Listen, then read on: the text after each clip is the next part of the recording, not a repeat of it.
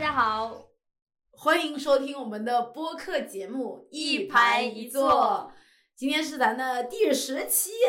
哦，十一期，重来。对不起，第十一期。然后我们俩就说要复盘一下。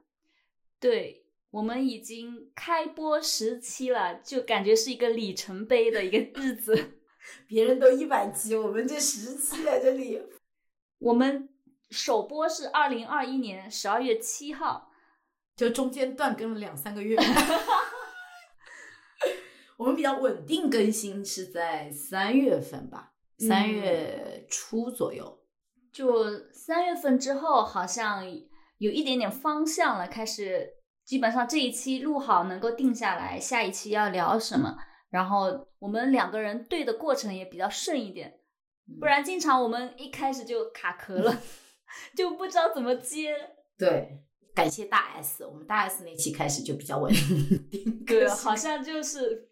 我们今天就想说，我们通过三个部分啊来聊一聊，或者是复盘一下整个我们做播客的这个过程吧，给我们自己一些信息吧，然后让我们有一些。反思啊，收获呀，调整啊，那还有一个方向，就如果听到的想要做播客的人，我们的这个 过程可以给大家一点小小的经验分享。对，简直就是没有血吧，但充满着泪水。就是我们录这个播客，其实这个过程还挺不容易的，因为首先就是我的工作非常非常的忙。然后就是基本上我们两个人的时间是没有那种重叠，说我们彼此都休息的时间，对，很困难。所以我们基本上录音都是在晚上九点之后，对，深夜九点钟，然后开一个小电驴约好，对，然后在哪里接头 是，然后我们再对整个的大的方向，我们定我们要聊什么东西，然后再开始聊，然后基本上开始聊都要。十一二点了，对，因为前面就是闲聊聊太多，而且就是之前就是也不太有方向感。之前我们就也没有想好说我们这一期要讲什么东西，就好像你写作文，你这个中心思想没有。对，我觉得是我们陷入到一种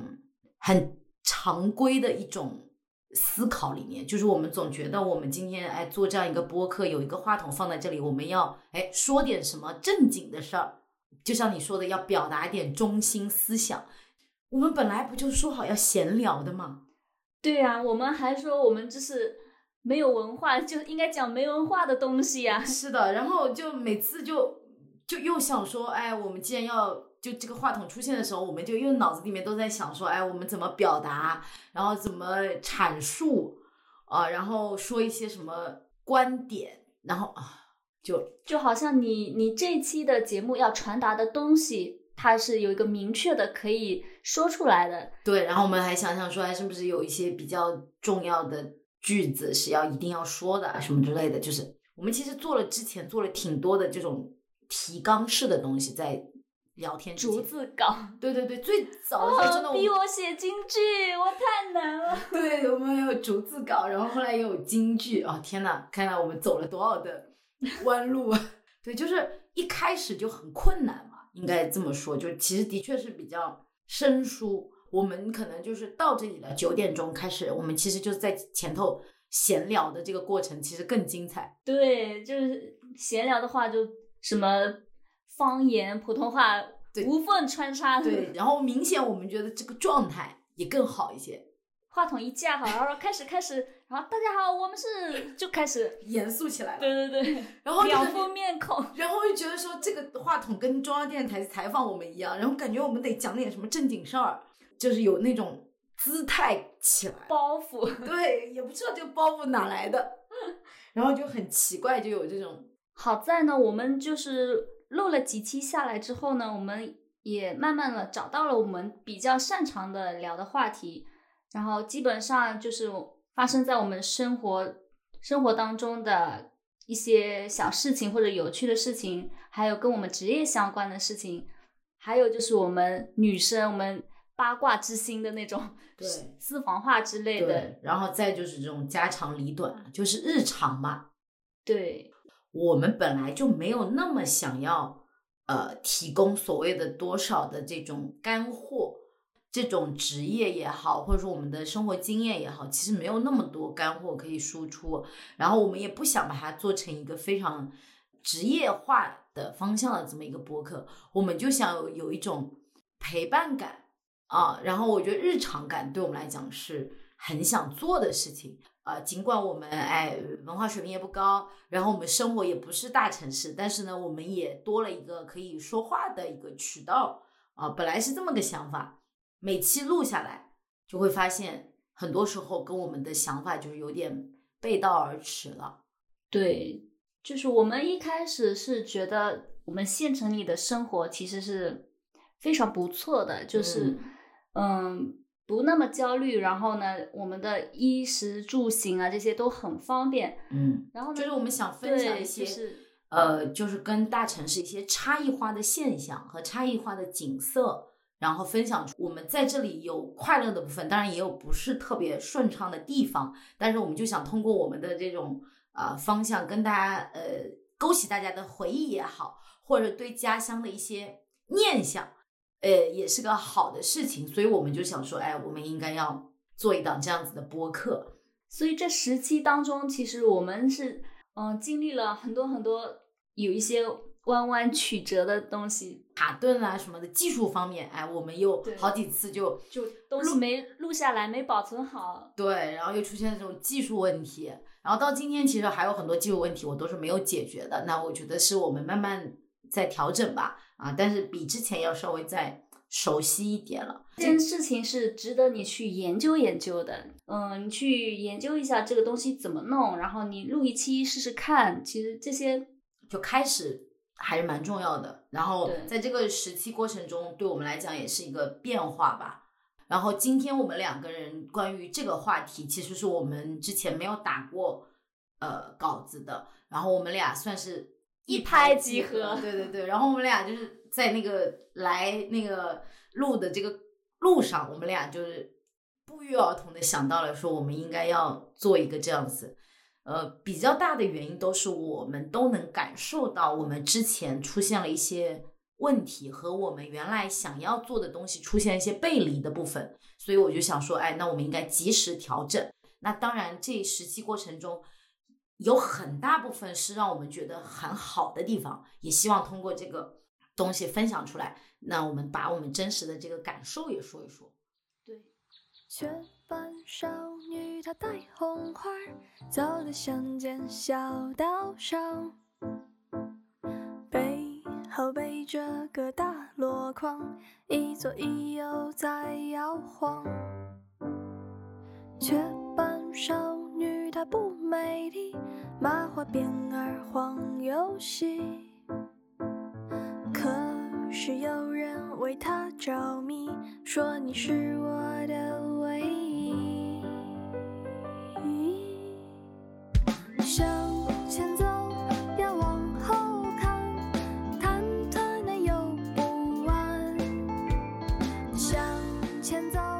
要往后看，忍不住回头看。然后我们现在进入第二部分，就是我们录播课对个人的一些改变和对，带来一些启发。是的，就是呃，因为播客这个事情，之前我们第一期有讲过，其实我算是重度用户嘛，但老师不是，那算是我把他带到这个坑里来的。然后，那就先让老徐先讲吧。你觉得这个，比如说我们这个录的这个过程，你的启发或者你的感受是咋样的？我就是，嗯、我就是一个一张白纸萌新小白，然后被你带到这个播客上。当时其实我我可能还是会带着一一种好像我周围的人他们都不知道这个东西，但是就是不明觉厉，嗯感觉这个录播课很很厉害。然后呢，我就我就来了，来了之后呢，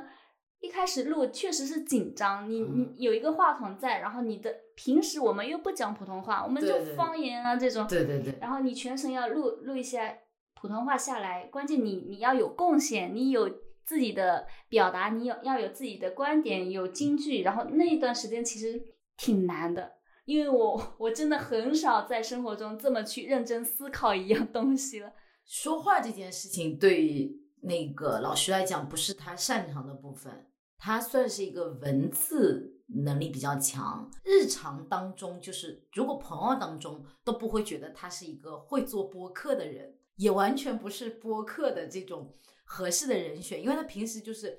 就是所有你们朋友当中那群不太爱讲话的那当中的一个人。对，然后说到文字呢，我就挑起了写 show notes 的重担。对，就是文字部分都是老徐写的，然后包括什么标题呀、什么这些东西都是他写的。对，然后就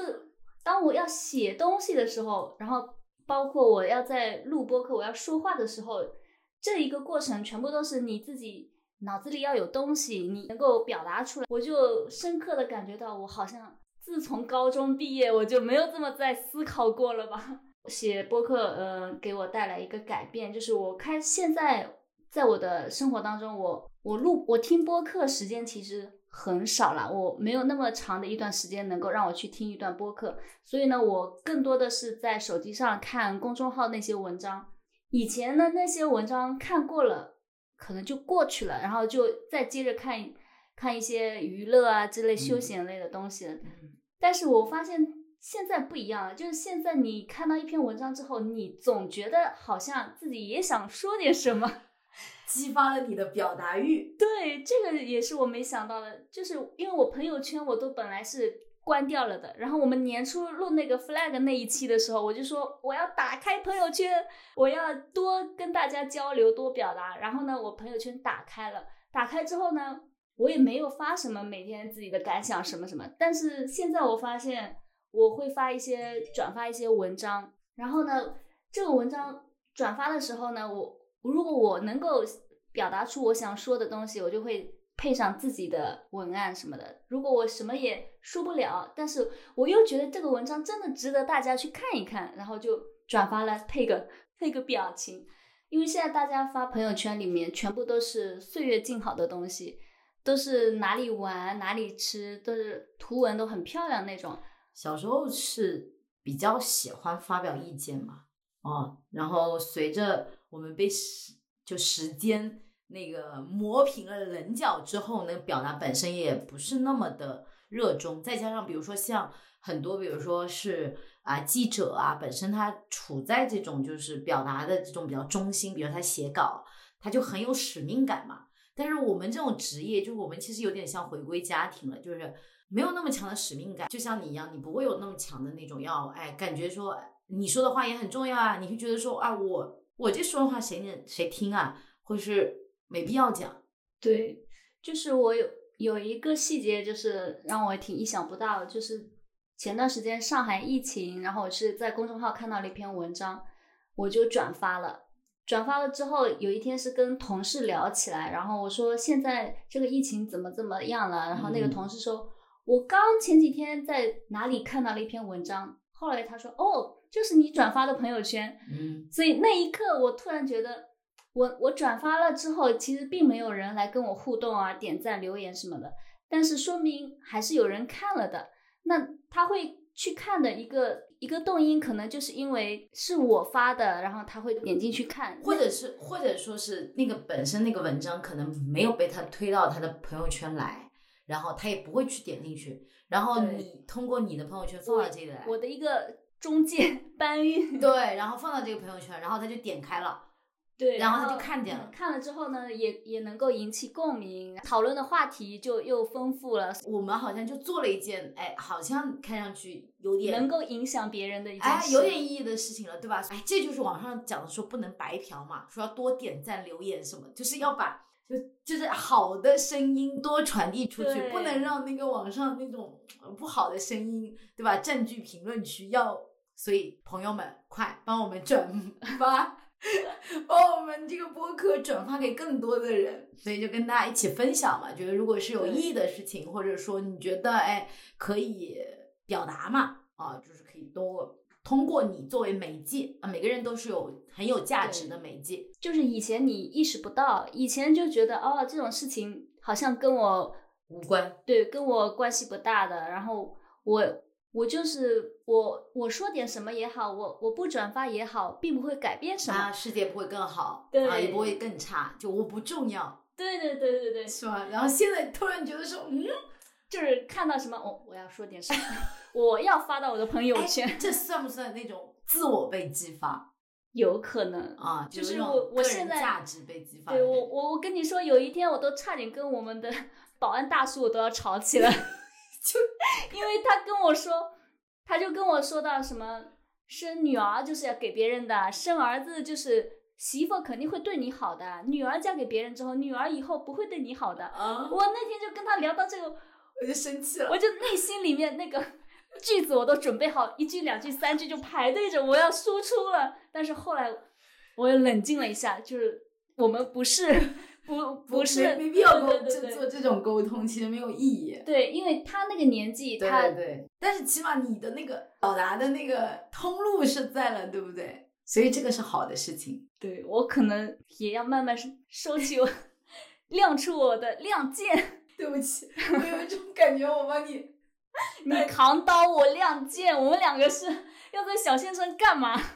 有可能也是因为通过这种各种渠道去发现你自己啊。对对，这个真的是，我觉得是好事，是一个好的改变。然后你嘞？我吗？我一直处于表达的过程中嘛，而且我是老师嘛，你知道老师就爱讲大道理。我们是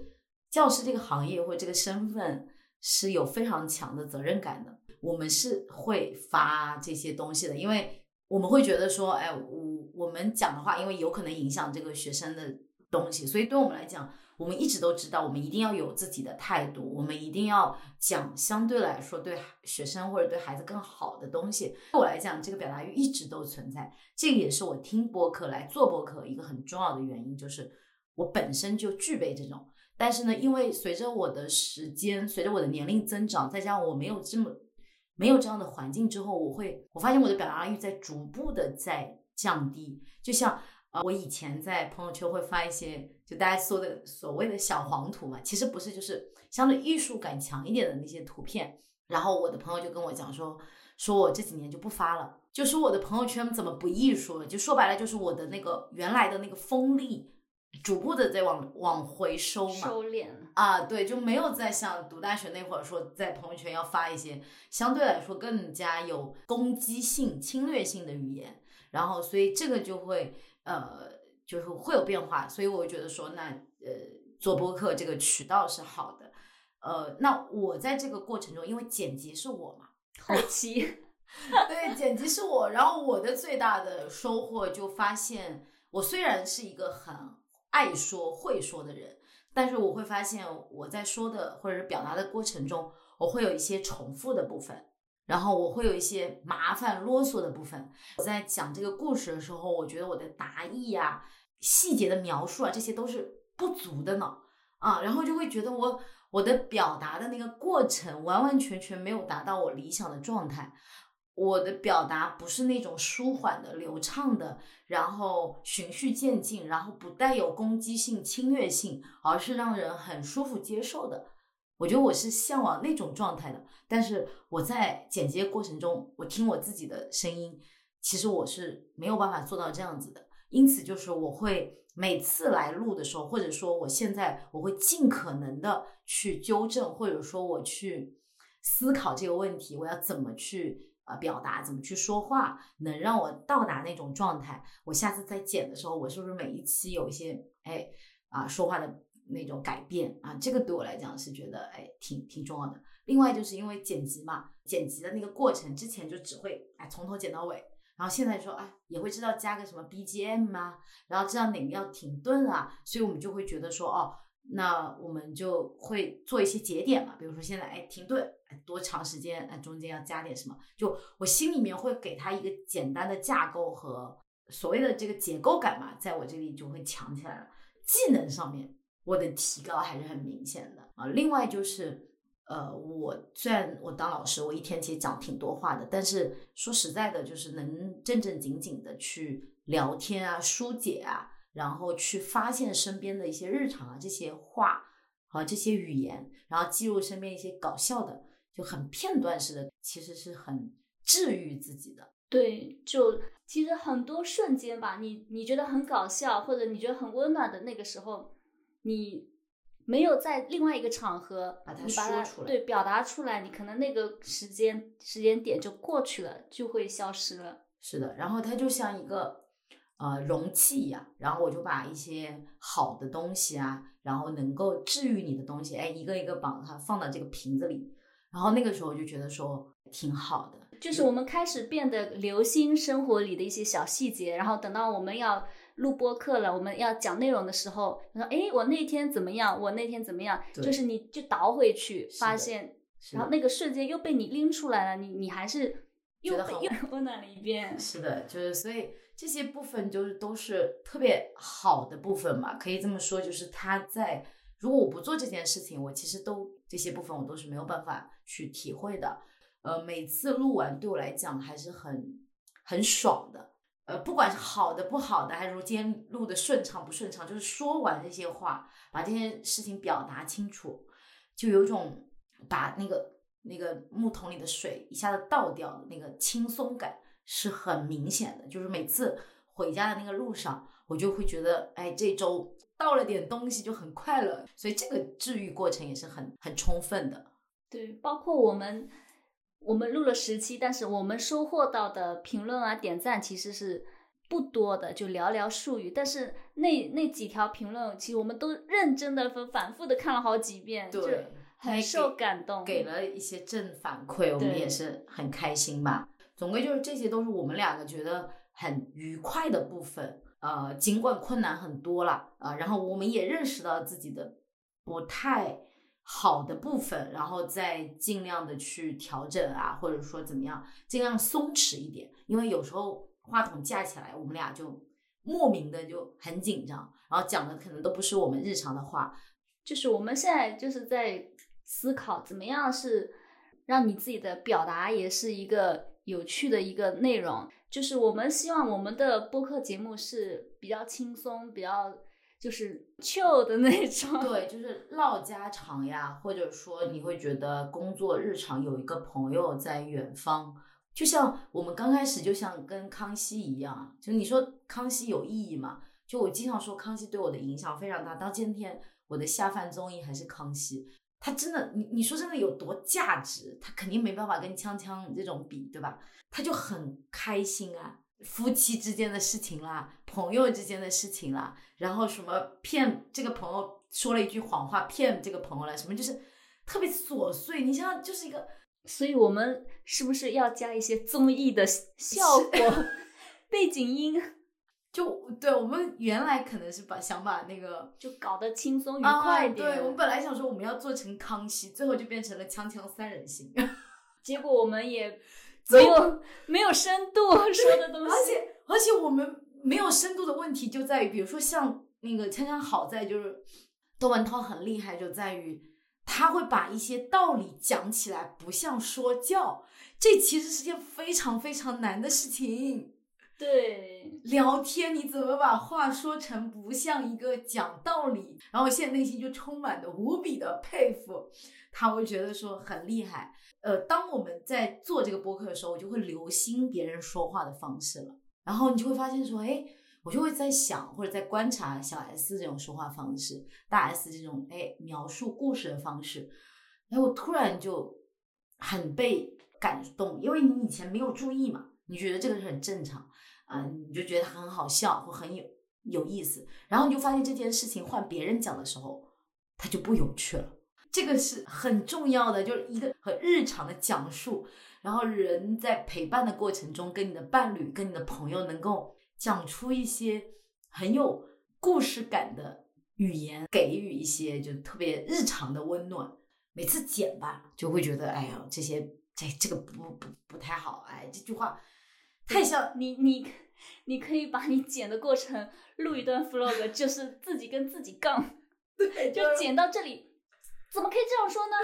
你怎么可以这样呢？我就不信你怎么怎么，就自己跟自己杠一段。对，就是每次我剪的时候，就想说，我已经把每次那种很说讲道理、很很教条的那些话都已经给它删掉了。然后每次我在那个在那个剪辑过程中听到这些语言的时候，我不骗你，我会觉得我很不喜欢自己。我会觉得说这些语言，如果是我作为一个普通人，我听到这样的声音的话，我都会不高兴的。然后我又成为了那群说不高兴的话的人，啊，气得我 就每次越剪越气，越剪越气，所以就会觉得说，哎，那回来我们要调整调整啊。那今天这期节目比比较大的一个呃重点就是想要说，哎，把我们的状态调整一下，轻松一点啊。尽头都一个样，一卷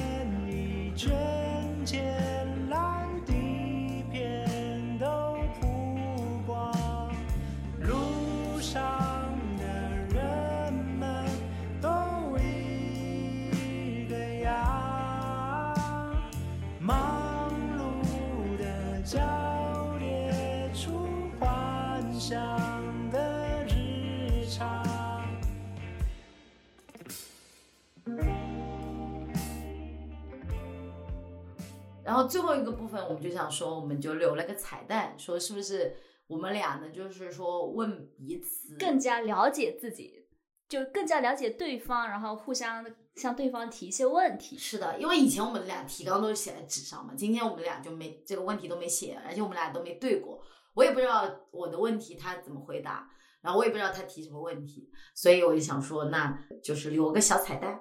你先问还是我先问？我来，我写了，老师还写了手稿，对，大家听到那个就是纸的声音了 我写在纸条上。嗯，你问你，然后我这个问题是，嗯就是上一期我们录完的时候，嗯，就范老师给我画了个大饼。嗯他说我们录播课呢，其实是可以遇到更厉害的人啊，嗯就自己的眼界啊什么什么，对个人的提升非常有帮助。嗯所以我就想问，我们什么时候可以见窦文涛？这个这个这段要剪的那个循环播放，然后我们每个，我们那个就是我们的愿景，就是每次一开头就是这个哎提，问，我们标题就这个，什么时候可以见窦文涛？就然后我们就可以那个，我们就是可以那个一直都重复这个事情，就是 flag 立下，就直到咱们见到为止。然后什么时候可以见到啊？不知道，我也不知道什么时候见到，但是信念感要有。我要是有一天见到了，我就说范老师，哎，对你来讲，都他对你影响大吗？就是但是他就是已经在我这里是属于厉害的那一帮人。见一见大神，对，你说我们我们在这边，他在那边，我们是这种职业，他是那种职业，嗯，根本就不会哦有交集。对对对。然后呢，如果有一天我们是在播客这个平台、这个嗯渠道弯弯曲折的，最后啊遇到了他，哇，这个我可以吹一辈子。就是梦想这件事情，是不是？对然后就是慢慢逐步实现那个过程，就很很值得期待。对，要不你给我录一段语音，然后我睡觉时候就放在我耳朵旁边。你可以见到窦文涛，你可以见到窦文涛。现在就跟那种信念感一样，在咱们这个脑子里面一直都回旋着。然后，那我就我问呗，我有两个问题。第一个问题就是，也是我最近一直在想的，就是呃，就像你刚刚讲的嘛，就是其实你今天讲的这些内容，其实我们俩就没有都很彼此很深入的沟通过嘛，就其实都是我们刚刚呃，就是录前的这么十几分钟，我们彼此交流一下，然后我就会发现说，哦，原来你在这个时期就这么一两个月的时间里面，你会有一些蛮大的这个变化。这个变化就是我说的那种自我嘛，然后那个自我像那个鸡蛋壳一样被敲开了。我在想的就是我的最近的迷茫是来自于，就是说这个鸡蛋壳我是老早早的就敲开了，但是敲开以后到今天我依然都很彷徨和犹豫，在于就是我敲开了，可是我现在变成我要去倒到哪里，我这个鸡蛋要流到哪里，我成为我现在很大的一个症结嘛。然后他也很困扰、很苦恼的事情，我就想问一个问题：你是觉得这个蛋有必要敲开吗？有啊，敲开了你就有朝一日能见到窦文涛。对，因为我觉得说，如果这个蛋没敲开，今天我就跟那个另一个朋友在聊，我说，就日常在我看来是一个呃，可以这么讲，叫鸡蛋没有敲开的人，但他过得也挺幸福的。我经常我开玩笑会问他，我说有烦恼吗？就他们的烦恼是那种特别的，我觉得是能够说出来的具体的那种形式化的烦恼，我就觉得说，我我我会犹豫啦，特别是这几年的明显的感受，就是我觉得敲开不敲开这件事情，其实以前我们总觉得敲开是很有必要的，我们觉得每个人都要有自我，然后要发掘自己的自我，然后很有自己的个性，能够呃独立思考，这个是似乎是件很重要的事情。但是现在我其实有点彷徨和犹豫嘛，你不应该彷徨呀，你是我们的 KOL，我觉得挺好的呀。你可以跟我说，你就跟我说吧，你就把你的什么什么想说的全部说给我听，然后我回家做功课去。就就有必要，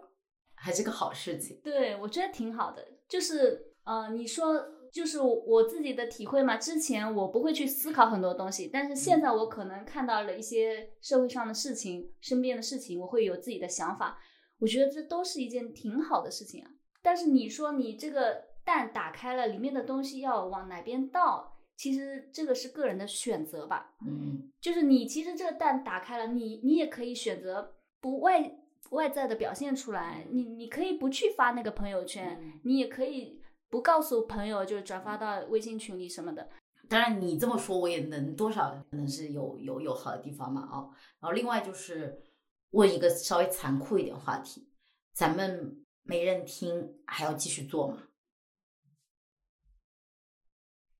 天呐，沉默。天哪，就这个话题死亡沉默。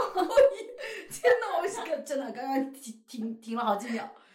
我觉得还是还是给自己一点时间嘛。嗯我们其实现在也是在学习如何表达。现在当前的要做的事情是如何让自己可以更好。就等到你你的内容、你的表达已经有一个比较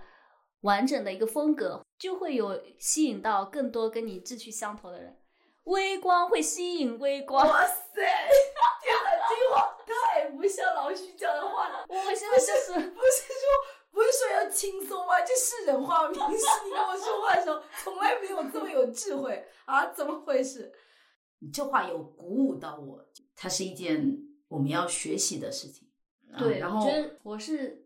我是从近两年是特别意识到学习很重要，就是认识自己也很重要。就像我其实每天也是顶着巨大的压力，这么晚了，然后嗯孩子要交给大人带，然后出来录个播客，嗯然后回去的时候呢，我也会被他们问说你去干了什么，你录了什么。嗯嗯嗯就是你似乎就是要做一些有价值的事情，在这个阶段啊，还能有这样子的一个机会，说从零开始对啊，它很难得。对，所以我我瞬间我现在就理解了我老公当初为什么坚持要创业。他坚持了五年，我们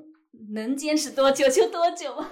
给自己一点时间，就这种多面的去印证自己嘛，自己是什么样子的人，你接受更多的检验，然后也通过说话可以了解自己，然后看看自己可以成为什么样子的人。今天最后肯定就是要问问大家嘛，就是对什么话题感兴趣，可以给我们留言，我们就是可以去啊、聊一聊。当然有什么意见也可以跟我们讲。对，就是听到哪一段你觉得我们特别烦的，你你你就在 评论里面告诉我们这段掐掉，不要再念了。行吗？那我们今天还是今天状态挺好，对，今天哎节奏也不错，嗯时间也也差不多。然后我们今天呢，我们就先聊到这儿。对，今啊天可以早点收工啦，行，下次再见，拜拜。我